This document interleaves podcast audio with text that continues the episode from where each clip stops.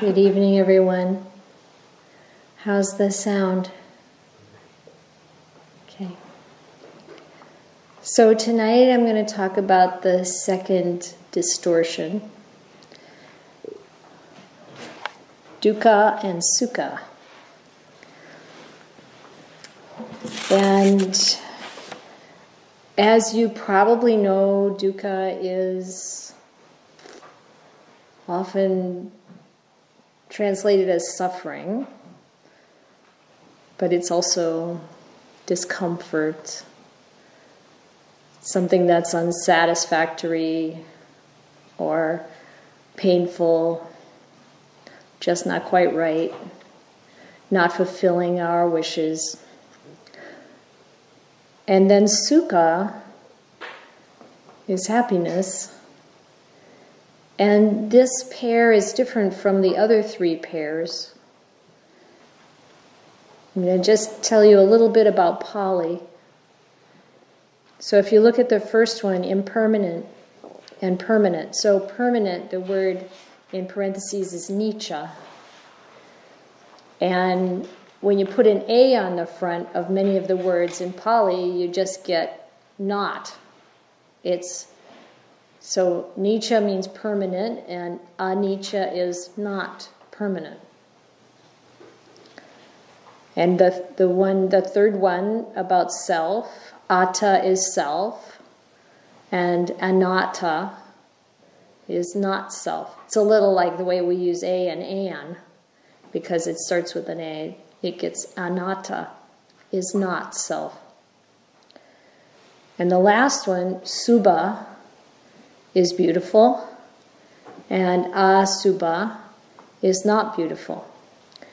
And when you think of, well, what's not self, what's not beautiful, what's not permanent, it's a, it's a broader range than when we say we're working with dukkha. It's not adukkha that's given as the sort of uh, part of the distortion is sukha. So it's not everything that is devoid of dukkha. It's actual happiness. So we think something's going to bring us happiness. Did that make sense? Mm-hmm. Yay! I like feedback. where we of course all want happiness. It's the it's natural to all sentient beings to all living beings. We want to avoid pain. We want to avoid suffering. We want happiness. We want comfort. And the buddha actually encouraged us to develop and cultivate happiness and he developed us to be comfortable comfortable enough that we can meditate and we can practice virtue and generosity. So it's it's like okay, um, this is a perfectly natural thing to want. And the point of the distortion, of course, is when we think something is bringing us happiness, but it's really going to deliver something else dukkha, pain, uh, suffering, discomfort, trouble of some kind. So, I'm sure we can all think of examples of when this is the case. You know, we get excited about getting something new and we're looking forward to the happiness or the comfort or the ease that it'll bring. And of course, there's always some kind of maintenance. Um, it deteriorates. There's always some. This is this is samsara. This is the way things work here. It's never quite the way we hoped, or that happiness or excitement or pleasure or comfort only lasts a short amount of time. And then we need something more. We're all familiar with this cycle. And the people, the, the marketing folks in the world know exactly how this works. I was, it was, we had an interesting experience at our vihara. So we have a, a, a RAV4. We're living in the mountains in the forest, and the rodents got under the hood and tore up the um, barrier, the insulation, or whatever that is between the engine and the cabin of the car, which is very bad to have happen.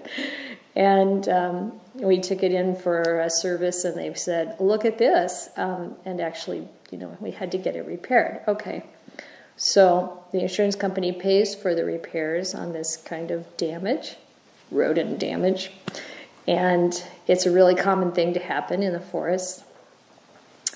And, and they also pay for a rental car. So, what I discovered is when they give you a rental car, they give you a, the same the same make.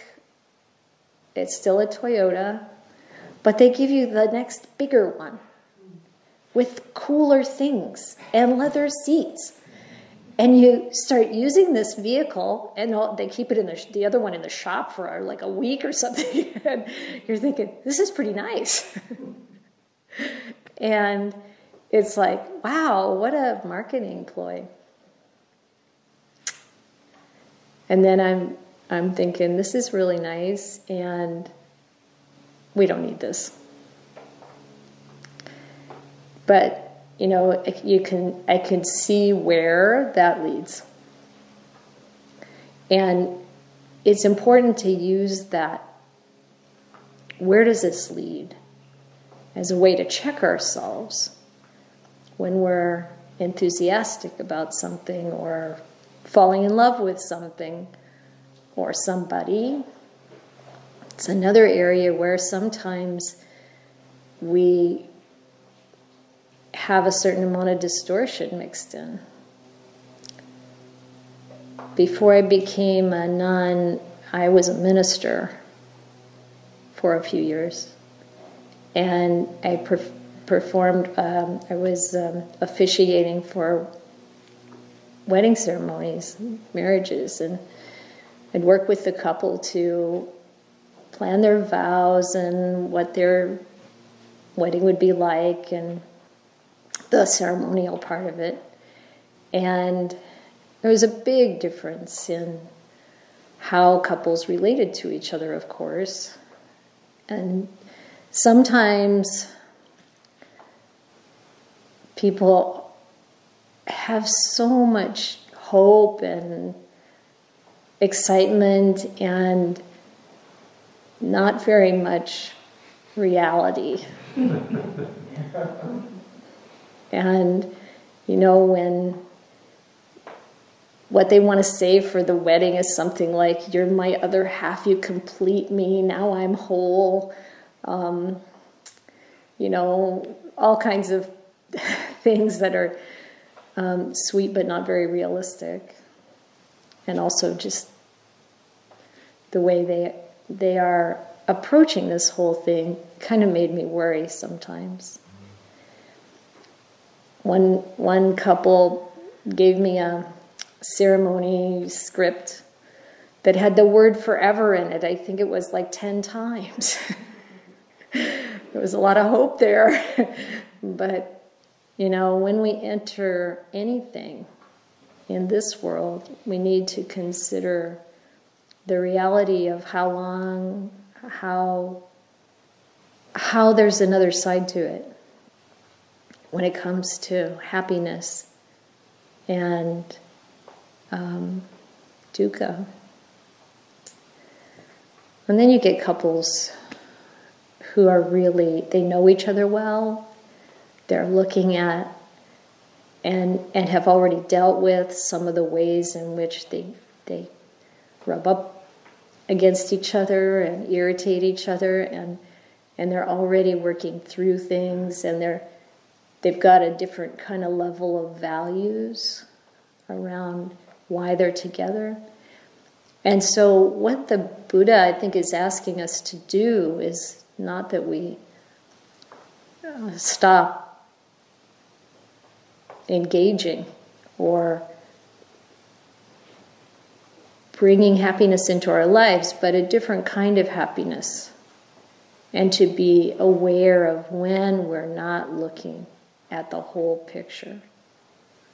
And sometimes um, this distortion can come up really strongly with anyone in our life, someone we work with, or um, whomever, where either we we are so um, sort of happy to have this person in our life or to meet a person like this that we can't find we don't see any anything wrong or anything that doesn't match our expectations and usually that's because we don't know them very well and we filled all the blanks in with something that we really want or our um, the things we take for granted and it works the other way too. If there's someone in our life where we can't think of one thing we like about them, there's probably some distortion at work.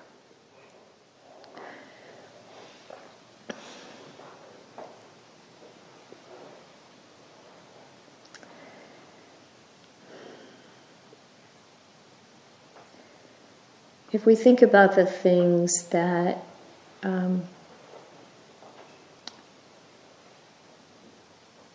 cause us to feel um, important or things that we work hard to get, like a promotion or a job or um, or, or finding that relationship, it's very easy to get swept up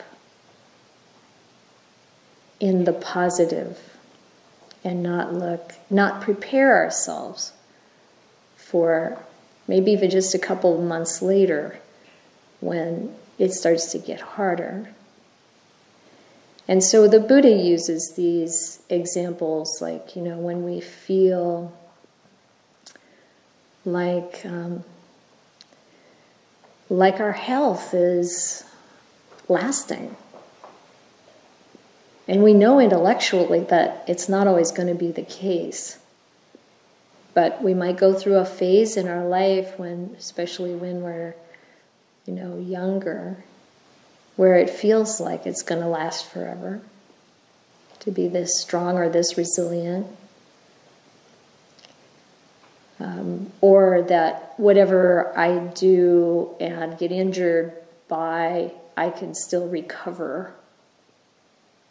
And that idea, these ideas that are in the back of our mind about how invincible we are or how um, unshakable or indestructible something is in ourselves or in our life, it's time to look deeper and understand more. When we prepare ourselves, when we, as the Buddha says in the many suttas, when we prepare ourselves and we realize this isn't a sure thing, even though so far in however many years we've lived, we haven't experienced something that we would find painful to know that it could come any time. And the point is not to be worried or not to be sad or not to be afraid, but to recognize that there's something more to cultivate in our lives, something more solid to look to than anything in the material world, and even in, you know, whatever we can um, develop that the world might see as an accomplishment. Because, um, well, let me see, it's not that the world, it's not that others don't see the accomplishments that have more um, deep and lasting influence, but there's a lot of encouragement and pressure to develop in ways that are pretty insubstantial, if you know what I mean. So, what am I talking about when I'm talking about the things that have more stability, have more um, lasting support for our development and for our happiness? It's things like we saw in the highest blessings sutta that we chanted the other day. You know, developing generosity, developing virtue, developing that um, kind of caring for others. And there's that whole list that actually gives us more happiness, more of a lasting happiness.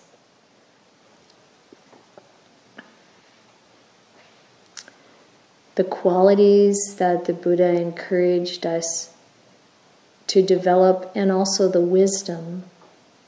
So, seeing through these vipallasa helps us develop wisdom, or wisdom comes to help us see through them. And by looking deeply into them, wisdom arises. And that's something that we don't lose. In fact, that can continue on even after this lifetime ends.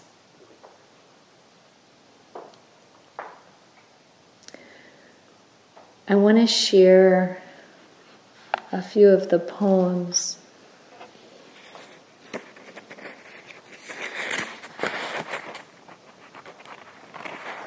A couple of the poems from the enlightened nuns. There were two, um, as you know, two disciples, two monks, who were the Buddha's chief disciples on the monk's side Venerable Sariputta and Venerable Mahamoggallana, if you know about them. So, Venerable Sariputta was foremost in wisdom, and Venerable Mahamoggallana was foremost in psychic powers. And the Buddha also identified two chief bhikkhuni disciples, one foremost in wisdom, and her name was Khema, and one foremost in psychic powers, and her name was Uppalavanna.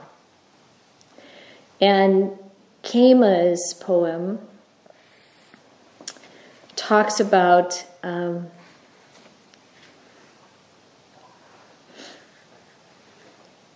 an effort for um, Mara, the evil one, trying to seduce her. And he said to her, You are young and beautiful, and so am I. Come, Khema, let's enjoy each other and make music together. We all know what that means. This bo- she says back, this body is rotting, ailing, and frail. I'm horrified and repelled by it. My craving for sensual pleasure has been rooted out. Sensual pleasures are like swords and stakes. The body, senses, and the mind, just the chopping block on which they are cut. What you call sensual delight is no delight for me now. What you take as pleasures are not for me. The mass of darkness is shattered. So know this, evil one. You're defeated. You're finished. Worshipping the stars, serving the sacred flame in a grove, failing to grasp the true nature of things, foolish me, I thought this was purity. But now I worship the awakened one, supreme among men Doing what the Buddha taught, I am freed from all suffering. So I know that's that must sound like a pretty extreme take on the sensual life. it's like I'm over this dude. Leave me alone. but um, what happens to create that kind of change in a person is seeing how much more satisfying and splendid the qualities are of the holy life or of the I don't mean holy life like you have to be a nun or a monk, but the life of really taking up the spiritual practice, the spiritual life, spiritual pleasure and joy. You know, what it comes from meditation, but also comes from really being filled with the Dhamma and living it. And that is available to all of us. And this, as the wisdom develops in the mind, you know, we'll talk about beauty in a few days. We still see the beauty. It's still there. We still have the um, the love for the people around us and in the world, but it grows much larger and is without that stickiness and attachment. So the the joy and the pleasure of letting go of s- sort of um, temporary delights. This is what gradually brings about this much broader and more lasting um, happiness. So, we'll see if we can wrap our heads around that. and I want to talk about.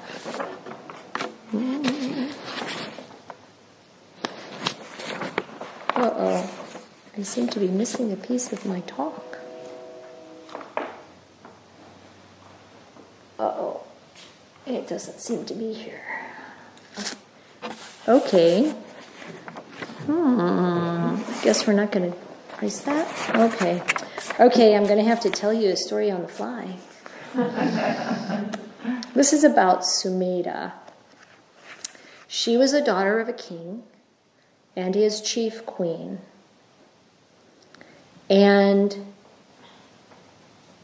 she heard the Buddha teach, and she says this really, in her words, this really, it's really beautiful, the opening of her her verses, which I intended to bring with me, but did not, apparently. And um, unless there's something stuck together here, which I don't think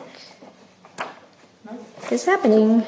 Should I go and get it? No, I think it's probably, maybe it didn't get printed. Anyway, she talks about how it changed her, how she became um, elegant, el- eloquent, and learned, and wise and content, and it just it just showed her a whole different experience of life. You know, coming from this very um, wealthy, pampered lifestyle. She was a princess. And she just like didn't want that anymore. She really saw the beauty and the depth of her own being, her own mind, and her own experience living in line with Dhamma.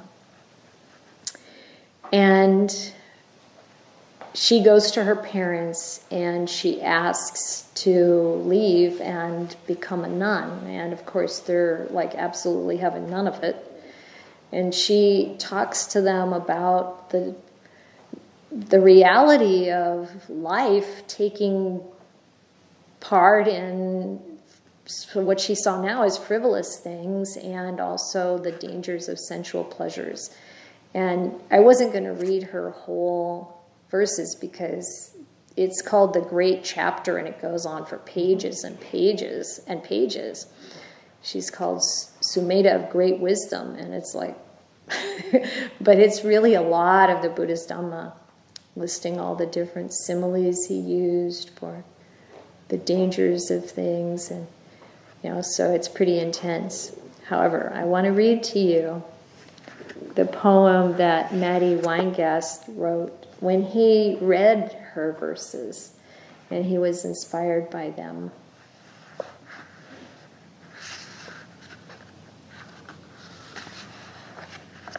Sumedha, great wisdom. I was wearing a new white dress on the morning I first heard the Dharma. Something was calling, but I couldn't quite make it out. I started spending more and more time alone in my room. One morning over breakfast, my mother asked me what was going on, so I told her. The Buddha's path isn't easy to follow, my mother said especially for someone accustomed to getting whatever she wants. Marry the good king Anikadatta. Enjoy all the things young ladies enjoy dressing up, being waited on, and going to expensive parties like weddings. Today you want to dress this body up and sell it at a wedding, I told her. But soon enough, they'll be selling it to the graveyard for nothing.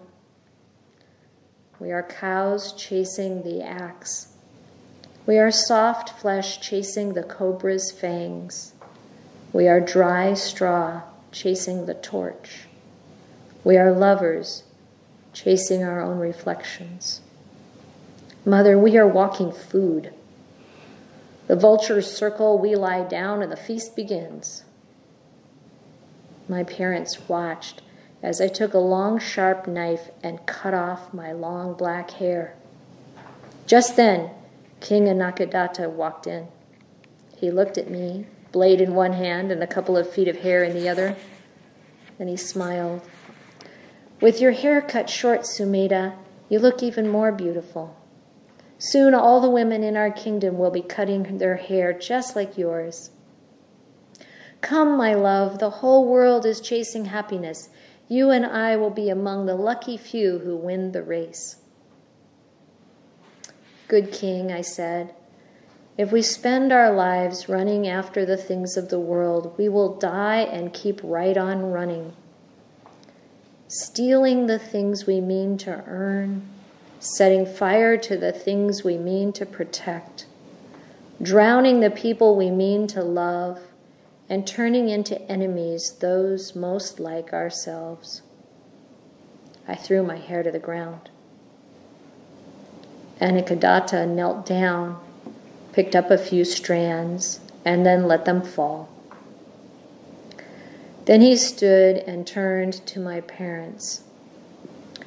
You who would have been my mother, you who would have been my father, let Sumedha go. May she find the path, and may she one day return to show us all the way home.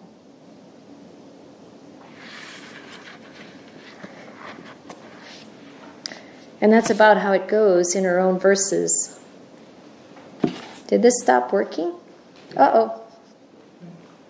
Can you use that one part of the batteries? Okay. Oh, okay. Let me take that off.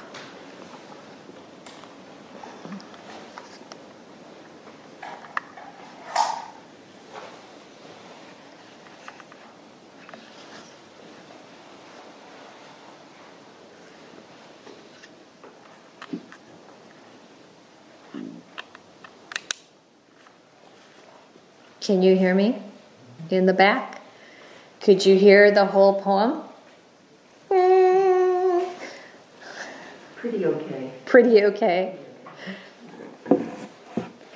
So that's a pretty good description of what happened because um, she had been promised to this king to be his first queen. Like you can't see any suffering coming in that one. she really got it, you know, she knew that wasn't going to really lead to her ultimate happiness. But in her own words, in her own poem, it's explained that when she became a nun, even while she was a novice, she became completely enlightened. She had not one moment of regret passing up kind of the silver platter with everything on it.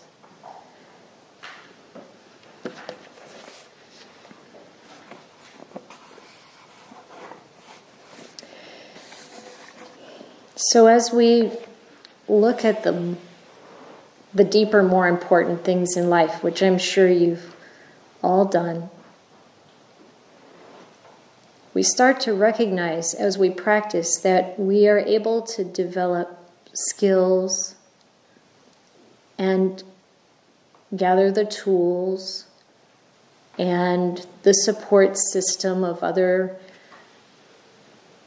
people who have a sense of the Dhamma, so that not only can we be more happy and be um, much more of a resource and um, support for other people in in this life, but we also have the ability to work with what's deeply lodged within old hurt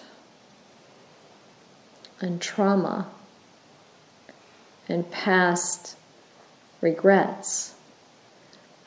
And in that vein, I want to share the, the poetry and also Matty Weingast's version of Uppalavanna's story. Now, she's that other chief nun disciple who had such incredible psychic powers. And this is what she, she said. The two of us were co wives, though we were mother and daughter. I was struck with a sense of urgency so astonishing and hair raising. Curse those filthy sensual pleasures so nasty and thorny, where we, both mother and daughter, had to be co wives together. Seeing the danger in sensual pleasures, seeing renunciation as a sanctuary, I went forth in Rajagaha from the lay life to home, homelessness. I know my past lives. My clairvoyance is clarified. I comprehend the minds of others. My clairaudience is purified. I've realized the psychic powers and attained the ending of defilements. That means she's fully enlightened. I've realized the six kinds of direct knowledge and fulfilled the Buddha's instructions. I created a four horsed chariot using my psychic powers. Then I bowed at the feet of the Buddha, the glorious protector of the world. Now, this is Mara's voice. You've come to this sal tree all crowned with flowers and stand at its root all alone. But you have no companion with you, silly girl. Aren't you afraid of rascals? She says. Even if a hundred thousand rascals like this were to gang up, I'd stir not a hair nor flinch a, one bit. What could you do to me alone, Mara? I'll vanish and I'll enter your belly. I could stand between your eyebrows and you would still wouldn't see me. I am the master of my own mind. I've developed the basis of psychic power well. I've realized the six kinds of direct knowledge and fulfilled the Buddha's instructions. Sensual pleasures are like swords and stakes, the aggregates are their chopping block. What you call sensual delight is no delight for me relishing is destroyed in every respect, and the mass of darkness is shattered. So know this, wicked one, you're defeated, you're finished. Now I want to share Matty Weingast's um, inspired words about Uppalavanna. And this touched me, and I think touched something that's helpful. Uppalavanna, Blue Lotus. It is helpful to know her story when you read this poem, and I'd recommend reading the actual poems of the nuns whenever you use this book so that you can know what their story actually was, and then you might see more value um, in the interpretation. I hated my father, and I hated my mother for making him my father. I left home to get away from him, and then found him everywhere I went. But I trained hard. I learned to make my hands glow red with fire, and I handled the darkness with a chain. I swore no one would ever hurt me again. Then one night, while meditating in the woods, I was grabbed from behind. This sal tree is in full bloom, the man said. And here, lying beneath, I find a sal flower with a lovely shaved head. Tell me, my little flower, aren't you afraid? I turned around. He looked just like my father. It would have taken so little, a flick of a finger, to make him burn. I looked into his eyes and I saw the billion lifetimes that he and I had been running around this same circle together. Then I walked all the way down to the darkest parts of my own mind and stood in front of the blazing roar as countless lifetimes of fear and revenge threw themselves into the furnace. Burn with me, my sisters. And when you're ready, come up from that dark place where you've gone to be alone forever. The paths lead direct the path the path leads directly through these vast worlds of fear and hate. We have all wounded and been wounded. We have all been made to feel weak. Yes, there is great strength in the darkness. Yes, the mind can be used as a knife or a chain. Yes, your whole world is burning itself to the ground. Ask the lizard how long this has been going on. Ask the sunflower and her million seeds. The mind is more powerful than you can possibly imagine. Ask yourself, what are you really prepared to give up in order to be free?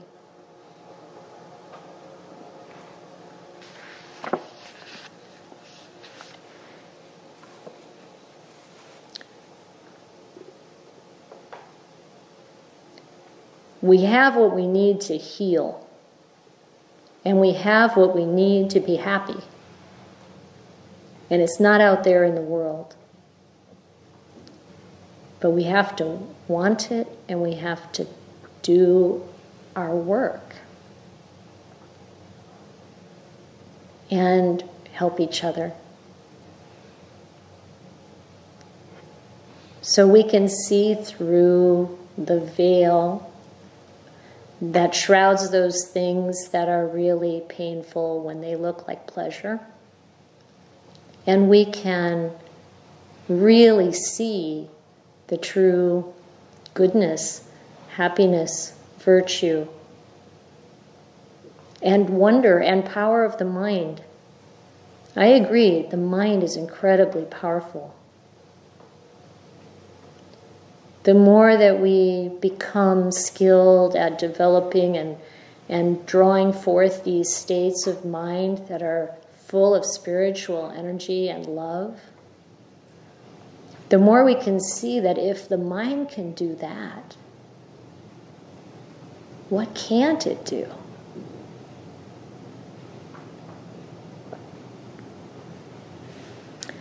So I leave that for your reflection.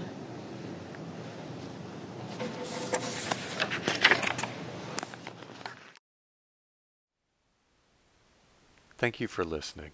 To learn how you can support the teachers and Dharma Seed, please visit dharmaseed.org slash donate.